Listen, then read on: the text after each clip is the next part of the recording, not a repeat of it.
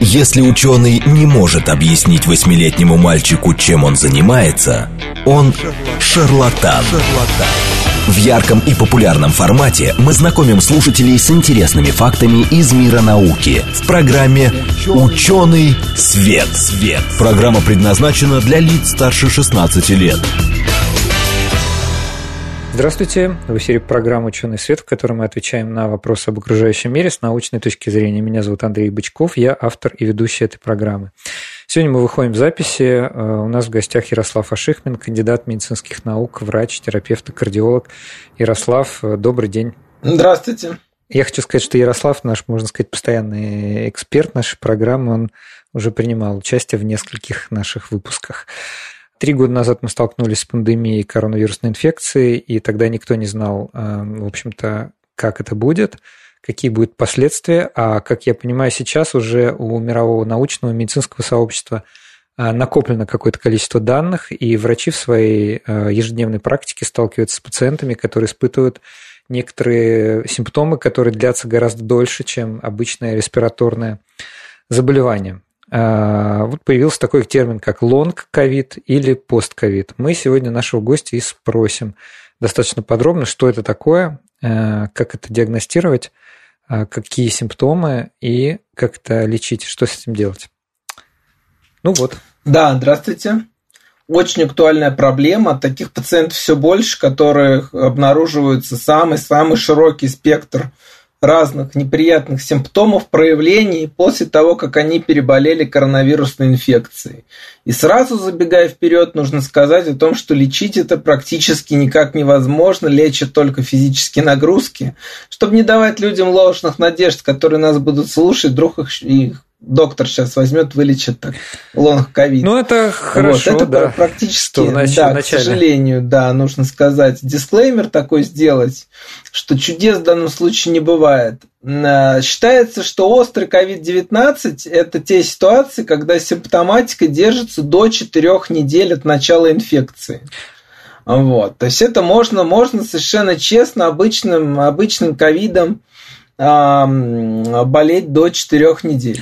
Вот. А вот чтобы нам определиться с терминологией, вот что значит болеть? Потому что э, сейчас э, даже по самому, по, по этой острой коронавирусной инфекции есть некоторые значения. Кто-то говорит, что она обязательно должна сопровождаться, и там дальше набор э, перечень, да. Так вот, все-таки, что значит болеть 4 недели? Ну, в первую очередь, это повышение температуры, а, плохое самочувствие, а, респираторные симптомы типа кашля, например, одышки. Вот. И плюс э, большое количество других разнообразных совершенно симптомов. А, вот. Это может быть миалгии, боли в мышцах, боли в суставах, нарушение пищеварения. И здесь, ну вот взять нарушение пищеварения, например, бывает достаточно часто. Сейчас мы знаем, что примерно в 30% случаев при ковиде но человек понимает, что он болен. В момент, когда у него там диарея та же самая. Вот если это все продолжается 4 недели, то это может быть в рамках острого ковида. Конечно, это корректировать нужно. А какая-то динамика? То есть вот это просто началось в момент, когда человек почувствовал первые симптомы, и оно также остается? Или все-таки оно ослабевает? И это тоже можно считать? Ну, нет, но оно может, ну, оно может ослабевать, но вопрос в том, насколько это снижает качество жизни пациента. Вот. Если есть температура выше там, 37,5-38, ну это однозначно тоже ковид. Вот вопрос в том, сколько длятся эти симптомы. Эти симптомы, по идее, должны уйти за 4 недели. Те, которые есть, через 4 недели человек не должен испытывать никаких дополнительных там, симптомов, которые мешают ему жить, в том числе слабости не должен испытывать. А кашель и одышка Если... относятся к таким острым симптомам, или это может продолжаться очень долго? Ну вот да, я как раз и рассказываю про то, что от 4 до 8, до 8 недель это как продленный продолжающийся ковид. А вот если э, что-то, что развилось, какая-то симптоматика в ходе коронавирусной инфекции продолжается свыше 8-12 недель, ей нет никакого объяснения, то это считается постковидом. Угу. И здесь, конечно, безусловно, те симптомы, о которых вы говорите, они тоже э, отмечаются. И нужно сказать, что в целом, я думаю, что вот очень разные данные. У какого процента пациентов отмечается этот long covid? Вот, очень разные данные. Мне так кажется, что э, я думаю, что это больше, чем 50% в целом. По разным данным, а, если брать в том числе мягко протекающие симптомы, такие как слабость, усталость, вот. А, и степень тяжести симптоматики, которая сохраняется, определяется во многом тем, каким было повреждение легких и других систем а, во время коронавирусной инфекции. Чем более тяжело, тяжело коронавирусная инфекция протекает, тем а, хуже, медленнее уходят эти симптомы. Ну, ключевые симптомы какие? Слабость, астения. Это треть пациентов. Через 6-9 месяцев примерно у 14% сохраняется. Одышка. Тоже где-то треть сохраняется, у трети, трети пациентов сохраняется одышка спустя 12 недель. Стеснение в грудной клетке тоже может быть до трети пациентов. Кашель. Каждый пятый. Проблемы с обонянием, с вкусом 20% тоже. Боли в суставах, а, миалгии, артралгии 20%. Бывает снижение зрения тоже у 5%, о котором редко говорят.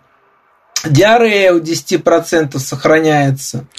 Повышается риск возникновения новых инфекций. А вот да. вопрос все-таки. Очень интересная э, штука взаимосвязь тяжести протекания и остаточных последствий.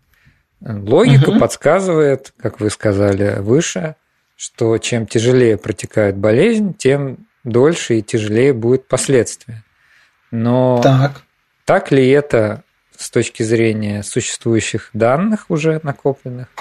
Ну и если так совсем по-простому спросить, может ли быть такое, что человек болел, что называется, легко или бессимптомно, а после этого все равно имеет часть этих симптомов?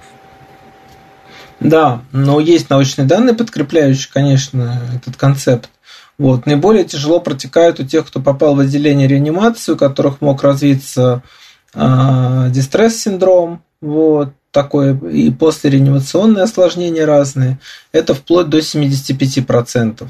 А лучше у тех, кто переболел там, с пневмонией, а, там 50, 40, 50 процентов. И чем да, более легкое течение, тем меньше, быстрее уходит симптоматика, а, значит, и, но вот если это асимптомная инфекция, я думаю, что не, дал, не, дал, не должен асимптомный ковид, вообще этот диагноз такой под большим вопросом, что он существует, вот, и он не должен давать а, каких-то последствий.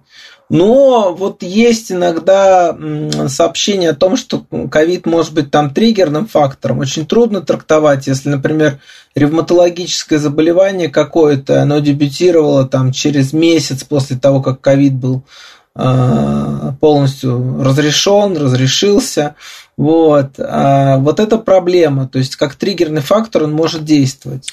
А мы сегодня будем постоянно вот это пытаться разобраться в терминологии, потому что вот эти новые термины появились, long covid, post-covid, э, и ну что уж тут, э, тут самораскрытие, наверное, уместно. Я сам ровно месяц назад, вот сегодня 30 дней, у меня появились первые симптомы ковида. Это мое первое первый раз, когда я переболел, и mm-hmm. поэтому я наслышан такое количество мнений, ну, со стороны, прежде всего, друзей. Это житейские мнения, это не мнение медицинских работников. Поэтому особенно интересно услышать мнение врача на этот счет. А что считать, например, асимптомным э, переболеванием или легкой формой? Э, вот есть разница между болеть в легкой форме и бессимптомным? Ну, бессимптомная, по сути, это ситуация, когда случайно сдал тест и обнаружил положительный ковид. Mm-hmm. Ну, в принципе, вирусные инфекции могут протекать в абсолютно симптомной форме. Такое, в принципе, описано, такое бывает. Так.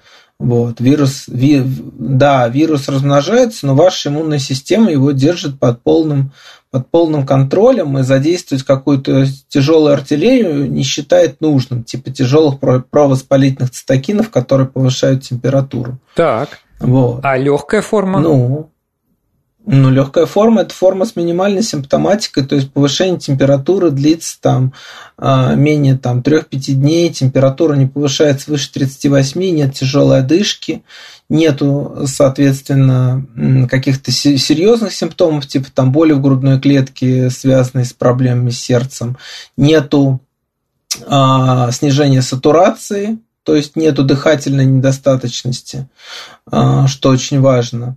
Вот. И, в общем, и человек может продолжать э, спокойно жить и заниматься тем, чем он занимался. Качество жизни в данном случае снижено за счет там, лихорадки, может быть, в какое-то короткое время.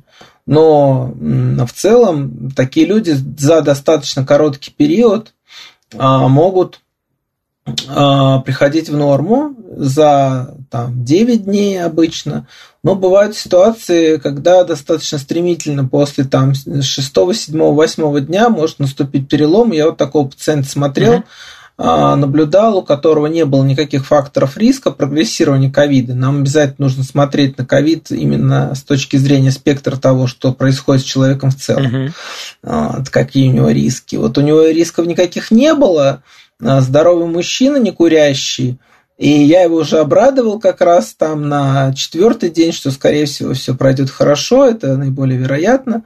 Но вот на шестой день он, на шестой, седьмой день он резко ухудшился, в том плане, что резко ухудшилось состояние, возникла резкая одышка, сделали КТ, дальше, соответственно, КТ Э, тяжелое поражение. В данном случае то, что мы видим на компьютерной томографии, это делает вклад в определение степени тяжести угу. состояния в зависимости от того, какой объем пораженной ткани лег, легких. И вот он, ну, он не попал на аппарат искусственной вентиляции легких, но, собственно, получал серьезные там антитела, антительные препараты, которые снижали уровень воспаления.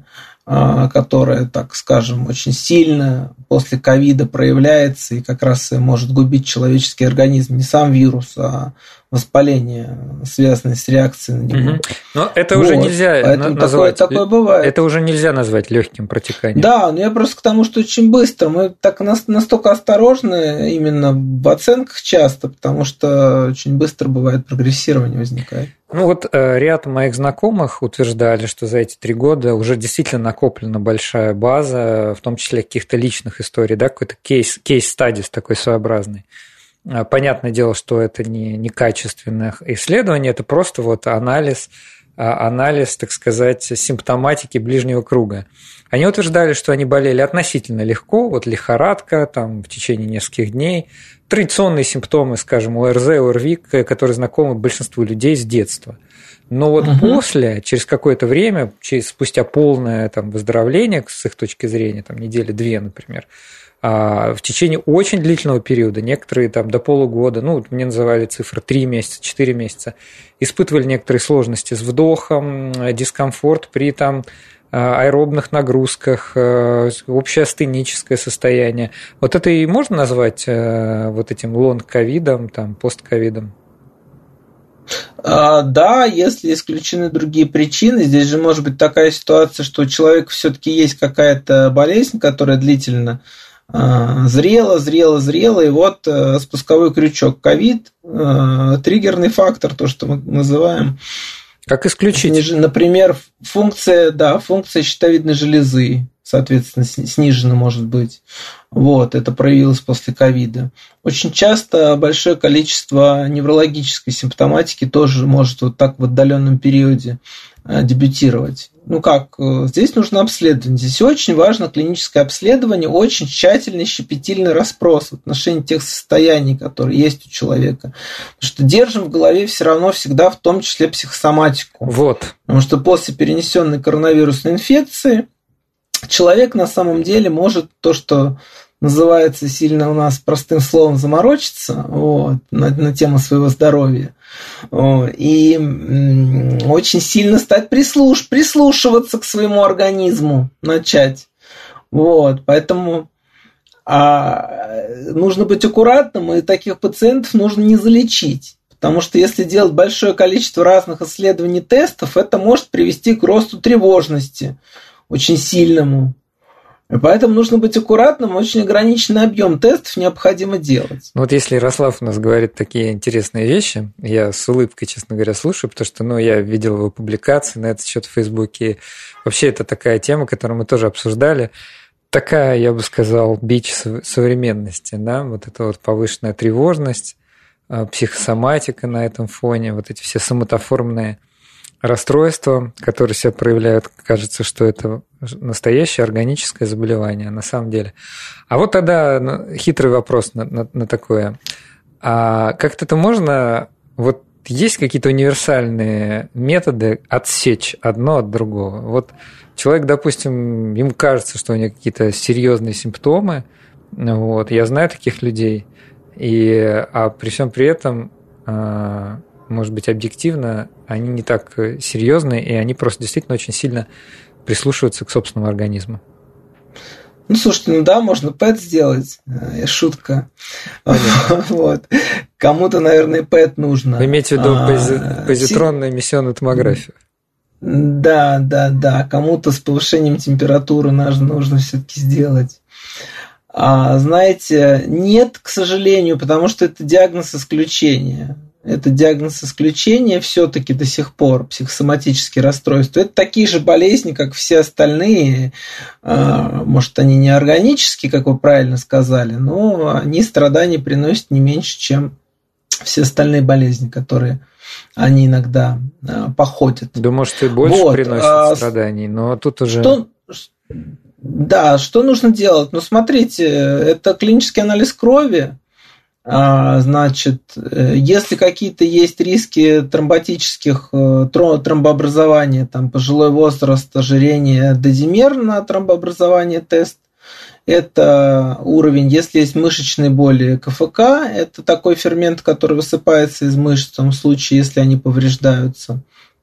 Это а, значит, э, я считаю, что целесообразно можно смотреть C-реактивный белок, э, который отражает уровень воспаления. Он очень хорошо коррелирует, можно отслеживать а, по нему в целом, что происходит в плане заболевания. Но вот up-to-date американский источник, они принципиально говорят, мы считаем, что не нужно смотреть. Видимо, тоже, чтобы не давать каких-то дополнительных поводов Волноваться? для тревоги. Да, а, значит, э, стандартная биохимия крови, креатинин, функция почек. Если есть, э, и дальше уже смотреть по ситуации, что происходит. То есть, если есть одышка, кашель, значит, э, при минимальном подозрении на бронхообструкцию, это могут быть сухие хрипы, это может быть аллергия какая-то дополнительного в анамнезе, которая может повышать риск развития бронхиальной астмы, нужно бронхообструкцию исключать. То есть делать функцию внешнего дыхания, специальный тест, в трубочку нужно специальную дуть. Он просто измеряет объем, да? измеряет скорость, да. Э, и но, к сожалению, этот тест очень редко ловит какие-то нарушения. Только примерно у 15-20% можно найти а, обструкцию, сужение бронхов. Угу. Вот. Есть более качественные тесты, называется бодиплетизмография. В специальной кабиночке делается тест, вот, там уже смотрят на м, так называемую диффузию. Угу. То есть как кислород проходит через а, мембраны альвеол. И вот там уже у 50% а, людей, у которых есть какие-то респираторные, какие-то жалобы типа кашля или одышки, ну, одышки в первую очередь, вот у них выявляется нарушение перфузии как последствие повреждения мембран, связанных с э, коронавирусом. Если это боль в грудной клетке, то тогда нужно делать что? Ну, кардиограмму нужно делать, эхокардиографию. Если есть какие-то подозрения на повреждение миокарда, нужно смотреть э, тест на тропонин, так называемый который четко покажет, есть повреждение или нет, потому что миокардиты после коронавируса тоже, в принципе, не такая уж большая редкость. Не часто встречаются, но встречаются угу. повреждения сердца. Но э, все это, наверное, лучше делать э, не просто так, да, самому, а в, э, ну, по назначению врача. Ну, я скорее даже как бы как специалистам, а, наверное, рассказываю, чтобы люди просто спросили, что нужно делать. Я рассказываю все-таки конкретикой, людям интересно, безусловно, сейчас не нужно идти это делать. Э, мы не можем ничего рекомендовать да, здесь. Да, конечно. Вот, это скорее, в общем, про то, как, какие клинические пути в данном случае могут быть. Хорошо. Э, у нас 4 э, минуты до перерыва на новости, но вопрос большой, но мне все равно очень хочется его задать. Если мы не успеем, мы просто перескочим на вторую половину. А как же так получается, что вот все перечисленные симптомы внезапно, да, ну вот э, хочется сказать такую фразу какая-то, ну мы уже все понимаем, что не какая-то, да, а довольно серьезная инфекция, но тем не менее другие э, другие вот эти респираторные инфекции, такие как грипп или, может быть, там еще какие-нибудь, там, не знаю, аденовирус человека, они могли приводить к таким же разрушениям в организме? Или все-таки это и раньше присутствовала ситуация, просто мы сейчас на этом сфокусировались, и коронавирус просто один из таких вот разрушителей человеческого тела? Ну да, те, которые просто вызывали настолько выраженное поражение, они, эти инфекции обладают существенно меньшей контагиозностью. Те же там МЕРС, угу. САРС, после них такой же синдром пневмония. описан. Да, после, цит, э, после э, бывает э, какой-то цитомегаловирусной инфекции тоже может наблюдаться. Некоторые вирусы это вызывают. После гриппа на самом деле тоже. Мы до ковида видели немало пациентов, которые приходили фактически по критериям с синдромом хронической усталости. Угу. Синдром хронической усталости выражающийся в первую очередь в невозможности нормально выполнять физические нагрузки. Угу он э, диагностируется, если эти симптомы длятся более 4 месяцев, больше 16 недель. Вот. Понятно. О чем еще важно, кстати, поговорить, это про то, что неврологических много нарушений. Сейчас мы обязательно об этом вот. скажем. А, хорошо. Э, ну, тогда, наверное, действительно имеет смысл вот во второй половине прям начать с неврологических нарушений. А, а пожалуй, сейчас да нет, мы не успеем, конечно, никакой новый вопрос. Я хочу напомнить нашим слушателям, у нас сегодня в гостях Ярослав Ашихмин, кандидат медицинских наук, э, врач, кардиолог и терапевт. Мы сегодня говорим о такой штуке, как постковид или лонг-ковид. Мы уже несколько лет наблюдаем э, коронавирусную инфекцию, и так получается, что многие люди, которые как будто бы выздоровели, испытывают некоторые симптомы, которые длятся в течение порой месяцев, ну, как минимум недель. Они ухудшают качество жизни, и суть потому, что нам сказал Ярослав в самом начале, еще и никакого лечения нет. Но а, можно ли что-то все-таки с этим сделать, или вообще надо просто принять ситуацию, расслабиться и ждать, так сказать, а, чего-то лучшего? Вот об этом поговорим во второй половине после новостей. В ярком и популярном формате мы знакомим слушателей с интересными фактами из мира науки в программе «Ученый свет». свет. Здравствуйте, в эфире программа «Ученый свет», в которой мы отвечаем на вопросы об окружающем мире с научной точки зрения. Меня зовут Андрей Бычков, я автор и ведущий этой программы. Сегодня у нас в гостях Ярослав Ашихмин, кандидат медицинских наук, врач, терапевт и кардиолог и член Европейской ассоциации кардиологов. Ярослав, добрый день еще раз. Здравствуйте. Мы сегодня говорим про последствия коронавирусной инфекции, значит, про дол, долгосрочные последствия. Ну, я уже в первой половине пожаловался нашим слушателям, что, значит, три года мне удавалось избегать этой непростой участи, но тут я сам заболел. И вот теперь что непонятно, постковид, лонг-ковид. Ну, я давно вообще хотел с этим разобраться, а тут еще, как говорится, повод подходящий. Вот, поэтому мы сегодня говорим о том, как так вообще получилось, что это вообще, ну, что это такое, то есть э, какие органы там мишени повреждает э, этот, этот самый коронавирус, и можно ли вообще что-то с этим сделать. А, Ярослав предлагал э, нам сейчас поговорить о неврологических последствиях, поэтому переадресую вопрос к нашему гостю. Да, здравствуйте еще раз. Коронавирус вообще как он приводит к отсроченным вот этим последствиям. И это связано mm-hmm. с тем, что он может персистировать длительно, вероятно, в органах. А ткани. что такое персистировать? Ну, то есть продолжать размножаться. Вот такие работы есть, что он может сохраняться в действительности дольше там двух-трех недель. Второе, Серьезно? То есть ну, да. он э, живет дольше, чем вот э, и проявляются вот эти острые симптомы? Да, вот были такие работы. Второе – это то, что он изменяет работу иммунной системы. Как раз иммунная система, она, познакомившись с таким террористом коронавирусом, она начинает набрасываться на собственные клетки, вот, губить собственное государство. И далее проблема может быть с тем, что а, повышается свертываемость крови, микротромбозы, нарушение работы внутренней оболочки сосудов эндотелия. Ну и, наконец, э, самое интересное и одно из самых печальных, то, что коронавирус напрямую повреждает а, не только клетки легких, но и клетки сердца и клетки нервной системы. Поэтому mm в данном случае после коронавируса это, конечно, большая беда и проблема самый разнообразный, широкий спектр проблем неврологического, психического свойства. Вот. Чтобы а... все это, ага. да, чтобы все это как-то суммировать и удобнее разложить, есть вот в одной из работ э, было предложено такие три кластера. Э, три кластера, как группируются симптомы. То есть самый распространенный кластер – это когда есть боли Э, боли в мышцах и слабость. Здесь минимальные нарушения могут быть со стороны неврологической. Второй кластер – это снижение настроения, нарушение сна и тревожность. Со сном, конечно, угу. очень большая проблема. У многих пациентов очень тяжело его наладить после перенесенной коронавирусной инфекции. Это может быть единственный симптом. И следующий кластер, третий, это снижение памяти, снижение концентрации внимания и нарушение в умственной сфере, замедление мышления. Ну, вот, вот, вот такие вот три кластера есть, и это очень большая серьезная проблема, как быть с этим пациентами, потому что помочь им очень трудно.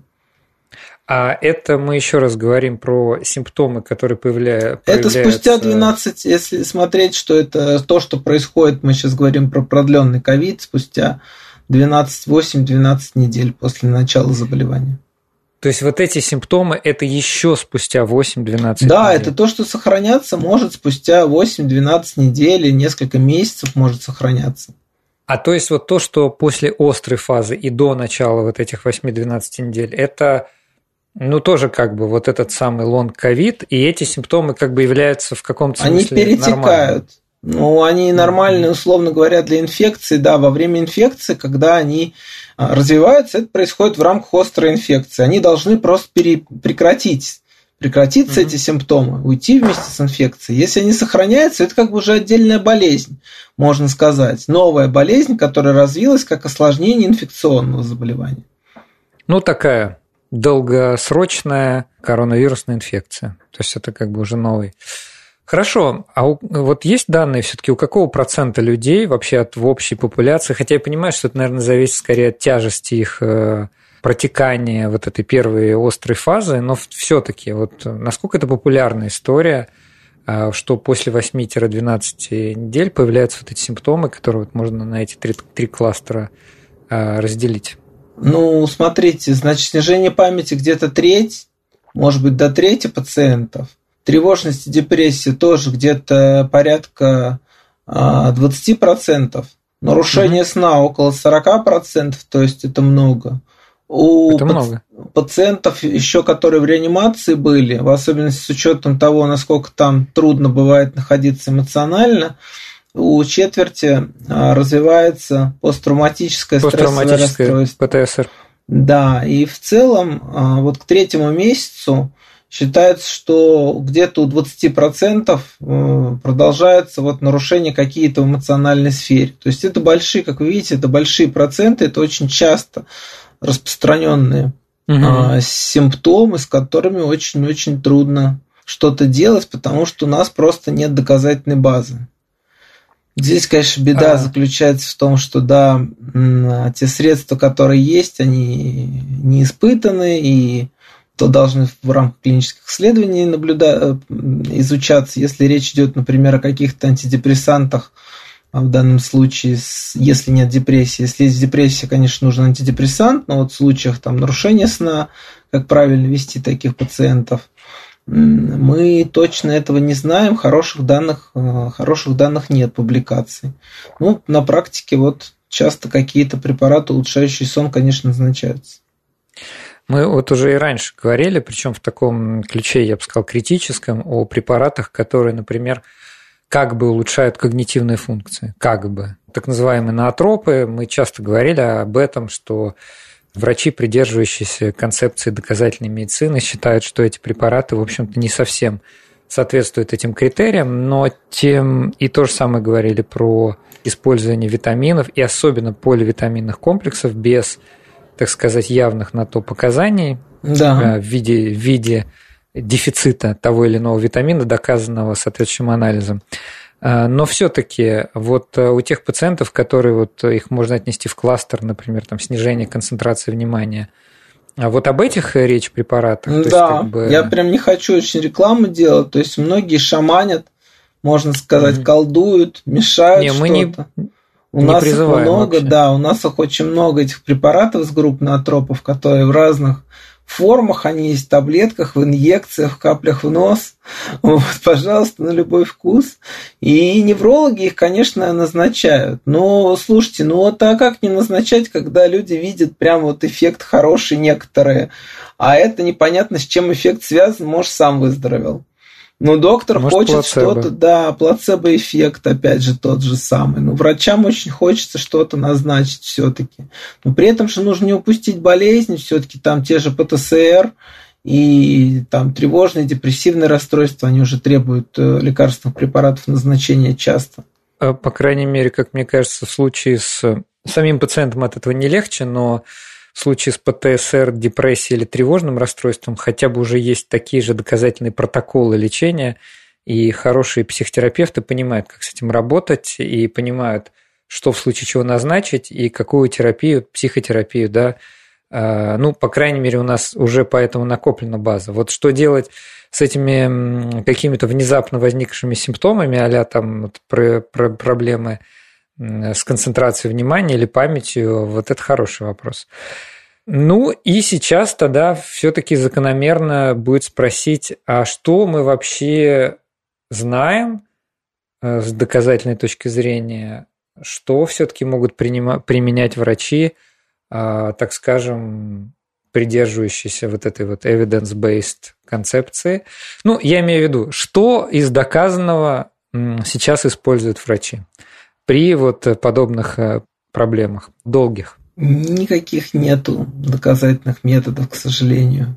Про другие симптомы можно сказать. Вот мы вот в отношении нервной системы, конечно, это большая проблема. Но симптоматически тревожность противотревожными средствами, или как мы уже говорили, антидепрессантами, там депрессия. Но если это угу. слабость, усталость, то здесь э, самое главное это физическая реабилитация. Все-таки физическая реабилитация. На этот счет есть какие-то рекомендации? Как это делать правильно, неправильно? Да, соответственно, очень важно в целом вот этот многогранный подход к лечению. Он в целом включает в себя облегчение симптомов, симптоматические разные мероприятия, типа там нестероидных противовоспалительных препаратов при боли в грудной клетке. Это психологическая помощь, образование, рассказ о том, почему такие симптомы возникают, как с ними быть. И им должна оказываться поддержка на работе, там, в других, в различных делах. Да, очень важно в данном случае очень аккуратно наращивать физические нагрузки.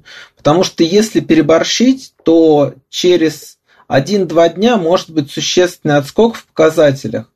И поэтому здесь вот нужно к этому подходить предельно аккуратно, что является а, ситуацией, когда нужно остановиться. Это когда сатурация падает ниже 95-96, а, или если она снижается больше, чем на 3%. Это выраженная одышка, боль, сдавление, жжение в грудной клетке. Ситуации, когда не надо продолжать а, физические нагрузки. В сложных случаях всегда вот есть пациенты, которым очень трудно. Есть такой mm метод эргоспирометрия. Можно посмотреть, померить пиковое потребление кислорода и после этого рассчитать более точно уровни физической нагрузки. Ну, а это можно выполнить, скажем, в обычной, условно, районной поликлинике? То есть Нет. люди это вообще... Да нет, а это, к сожалению, это очень... Можно? Очень оператор-зависимый тест. Вот, у нас в нескольких местах нормально проводится там а, в университетской клинике номер один первого меда, в клинике в а, центре терапии а, на Петербургском переулке. Вот, мало кто делает хорошо, поэтому это оператор зависимый исследование, но мы же говорим о том, что самое лучшее может быть сделано. Ну да, я думаю, что если человек замотивирован, хотя кажется, что вот пациенты, которые испытывают подобные симптомы, у них может быть и с э, тягой к выздоровлению тоже могут быть некоторые сложности. Или ну, не всем, но есть люди, которым нравится болеть, вы это имеете в виду? Ну, есть не только. Тяжелые если пациенты да... с психосоматикой, которым лучше, лучше психологи Лучше, говорят, когда они болеют. Мы вам, нет, мы вам не помо мы не сможем помочь этому пациенту. Я говорю, как, почему, мы же лучшая команда. Он говорит, ну, вокруг него бьются все, значит, как вокруг умирающего лебедя, там вся семья носится с ним. Вот, ему комфортно, выгодно болеть. Вот. Это, наверное, далеко не все такие. Да нет, мне кажется, это как раз э, ну, такой случай любопытный, но он э, скорее редкость, да, скорее исключение, чем правило. Но я имею в виду, что если у людей вот появились какие-то усталость да, после а, ковида, им, так сказать, на работу ходить э, тяжко, а тут еще надо спортом заниматься, еще что-то такое. Наверное, не а очень какие варианты? мотивация. Ну, а какие? Просто, ну, вот... ну, это же как лекарство, собственно. Здесь ты люди улыбаются иногда, когда про физические нагрузки говоришь, но говоришь, что это же не совет друга, это как лекарство, это лечение. Вот, порой единственное возможное, к сожалению, нужно это делать. То есть при лонг-ковиде фактически физическая нагрузка – это лечение первой линии, первого да. выбора. Да. Хорошо. А, а, есть что-то еще? Вот, ну, например, есть еще что-то. Витамин D. Да, нет, давайте про что-то более серьезные какие-то э, вещи скажем все-таки. А, ряд пациентов, вот то, о чем забывают иногда, ряд пациентов, у которых там плохо есть, плохо разрешается картина на компьютерной томографии легких воспалительные, они могут иметь плюсы от назначения им глюкокортикостероидов. Это сложный Вопрос, кому и как назначать, лучше, чтобы этим пульмонолог занимался. Тем не менее, если есть все-таки одышка, и на КТ был большой объем поражения, спустя там две недели сохраняется после ковида, уже нужно обратиться тогда к специалисту, решить, что делать. Функцию внешнего дыхания можно сделать все-таки у некоторых пациентов. Мы бронхообструкцию находим, даем ингаляторы, а, бронходилататоры, и угу. после этого им лучше становится. Есть интересные методы лечения анасмии, например. Вот кто не знает, может быть, будет полезно. Люди мучаются, пропадает. Пропадает. А, нет, не бессонница, а пропадание запах, запаха. дисгевзия, вкусы меняются. Вот у нас этим в институте Свержевского занимаются. А, хороший институт, очень лор болезни. Там, как я понимаю, прям научная группа есть. То есть можно обратиться тем, у кого это проблема. Я читал про то, что эффективное промывание цитратом натрия, а, вот, о том, что ну, только концентрацию нужно, чтобы лор подобрал. Если так, считает, только не что... пробуйте, пожалуйста, не, вот, не делайте. Не бросайте. Про то, что ну, я же не рекомендую, я специально очень аккуратные формулировки использую. Витамин А тоже, по витамину А были работы. Слушайте, по витамину D вообще как бы копьев очень много сломлено. В данном случае неравнодушных практически нету.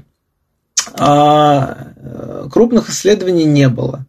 Вот. Но некоторые врачи, исходя из тех данных, которые есть у нас все-таки в отношении того, что может при более высоких уровнях витамина D более мягко протекает э, коронавирусная инфекция. Все-таки витамин D назначают, тем более, что у нас, в принципе, есть рекомендация вообще его э, принимать э, в случае дефицита витамина D. Вот. И суточное потребление у нас очень расплывчато пишет эндокринологическая ассоциация, что суточное потребление должно быть, значит, должно быть обеспечено поступление там 600-800 единиц витамина D а, ежедневно. Вот, поэтому, в принципе, витамина D я а, не вижу большой проблемы в том, чтобы его назначить а, пациенту с лонг-ковидом. Но ведь витамин D вырабатывается и сам при воздействии солнечного света. Или, ну, или у нас очень, очень, да, но у нас его недостаточно в основном солнечного света. Смотрите, сколько было, вообще вспомним мы светлые дни солнечные в январе в Москве. Вот, поэтому Да, ну в идеале померить, конечно, нужно, но тест дорогостоящий очень. Вот. На Поэтому, витамин D. Ну да. Понятно. А какие-то другие микроэлементы? Вот люди говорят про цинк. Ну, по цинку, а... да, опять же, есть, э, есть какие-то данные, он безопасен. Большой плюс в том, что он безопасен. Крайне редко вызывает раздражение в желудке. Пожалуй, из того, что можно обсуждать и думать о том, что могло бы помочь угу. пациентам, это как раз витамин D угу. и цинк. Но с витамином D еще большая проблема, потому что иногда в мегадозах его принимают, и тогда есть риск э, осложнений. Все-таки это маленькие дозы, там до 5000 единиц в день, э, что касается витамина D. Вот. То есть и лучше все-таки... Тоже... Ага. И цинк тоже, если принимается, мы никого не э, стимулируем идти в аптеку ни в коем разе, но тогда это тоже, в принципе, небольшие дозировки, там около 50-60 миллиграммов цинка пикалината. А есть еще такое, я бы сказал, народное мнение, да, что, ну, и раньше его там врачи в популярных передачах транслировали, что при неврологических проблемах помогают э, витамины группы В, плюс, э, соответственно, даже названия какие-то есть, что-то там нейромультивит, ну, не реклама, а просто какие-то воспоминания ведущего, так сказать, а, или, или что-то такое, когда там вот э, комплекс витаминов группы В. Так вот, если есть неврологические проблемы, нет никаких исследований данных, что это как-то помогает. Я не встречал, но я думаю, что в ряде случаев логично их назначить. В неврологии еще есть проблема с дефицитом B12, который очень сильно утяжеляет течение других неврологических заболеваний. Поэтому в ряде случаев имеет смысл B12 посмотреть и его восполнять дефицит. Но, угу. в принципе, э, я не встречал крупных исследований, но назначение таких комплексов э, часто неврологическим пациентам выглядит логично. Есть у нас вообще какие-то рекомендации глобально, которые мы можем дать, подводя итог людям на разных стадиях коронавирусной инфекции? Условно говоря, там, в течение двух недель там, наблюдайте, в течение четырех недель там не переживайте, в течение шестой недели там занимайтесь спортом. Но я понимаю, что это общее. Такое слишком общее, то, что сейчас сказал, но тем не менее. Ну, с точки зрения, смотрите, с точки зрения общественного здоровья, да, где-то двухнедельный срок после того, как человек выписался, если из больницы, нужно его наблюдать. Тех пациентов, у которых была в легкой форме коронавирусная инфекция, их можно, в принципе, не наблюдать. Вот, угу. UpToDate пишет. Но в данном случае нужно очень сильно ориентироваться на самочувствие. Все-таки, если что-то беспокоит, постараться как можно раньше с этим разобраться, провести диагностику. Поэтому я просто не откладывал, если есть то, что беспокоит, до того момента, пока посмотрит врач. Если врач уже посмотрел и сказал, это лонг ковид, например, там, или продленный, mm-hmm. продленный ковид, там, пусть это спустя 4 недели, наблюдается та или иная симптоматика. Но я думаю, что последующие там условно там, через две недели еще посмотреть, через месяц а, и быть на связи просто а, с пациентами нужно. Ну хорошо, а, соответственно. Мы сейчас, кстати, э, позитивный момент, то, что мы сейчас видим, кстати, много разрешающихся уже вот этих лонг ковидов, потому что люди давно болеют, и они просто счастливы, что их отпускают. Через то есть обычно... они вернулись. Ну да, то есть это бывает 3, 4, 5 месяцев. Вот уходят, э, уходят эти симптомы очень медленно, там одышка, кашель кашель, он в определенный момент появляется, там на фоне нагрузки может появляться, после нагрузки, а, по-разному очень. И вот их все меньше, меньше, меньше с каждым днем беспокоит это пациентов многих, поэтому я бы хотел вас, конечно, всех, кто нас слушает, и, может быть, у них есть такие проблемы, у кого, чтобы вы не переживали, это все должно пройти само. Но в некоторых случаях нужно до года, к сожалению. Вот. И все это длится, и поэтому физнагрузки. Вот, дорогие. Ну, а, в принципе, конечно, хотел бы еще спросить, мне кажется, каждого, кто испытывает подобные симптомы, а, ему хочется спросить, ну, условно говоря, но это же не навсегда, то есть, но это же не необратимые изменения. Ну, в принципе, то, что вы сейчас сказали, из этого следует, что, скорее всего, скорее всего, обратимые, да, что, скорее всего, через какое-то время станет легче. Да, Хорошо. Э, хочу поблагодарить нашего гостя. У нас, к сожалению, время закончилось. Э, у нас в гостях был Ярослав. Да, вылеч... Э, есть такая парадигма медицинская, что вылечить всех нельзя, но помочь можно всем. Вот. Да. Поэтому здесь все-таки, если сильно очень мучают симптомы, то что нас могут смотреть люди, которым там они уже всех прошли светилом, никто не помог. И угу. они сидят и, и очень сильно страдают, там тяжело. Качество жизни низкое. Ну, соглашайтесь вот на физнагрузки и на психотерапию, потому что все-таки есть люди, которые живут с тяжелыми болезнями, там, с раком живут, с тяжелой сердечной недостаточностью, они активны, они достигают успехов больших, э, они справляются. И просто как бы нужно понимать, что та же степень страдания может быть у человека, который перенес ковид.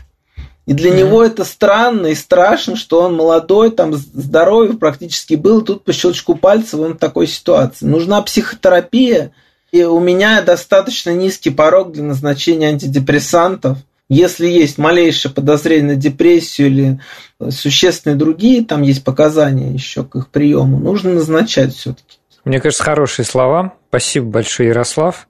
У нас в гостях был Ярослав Ашихмин, кандидат медицинских наук, врач, терапевт и кардиолог.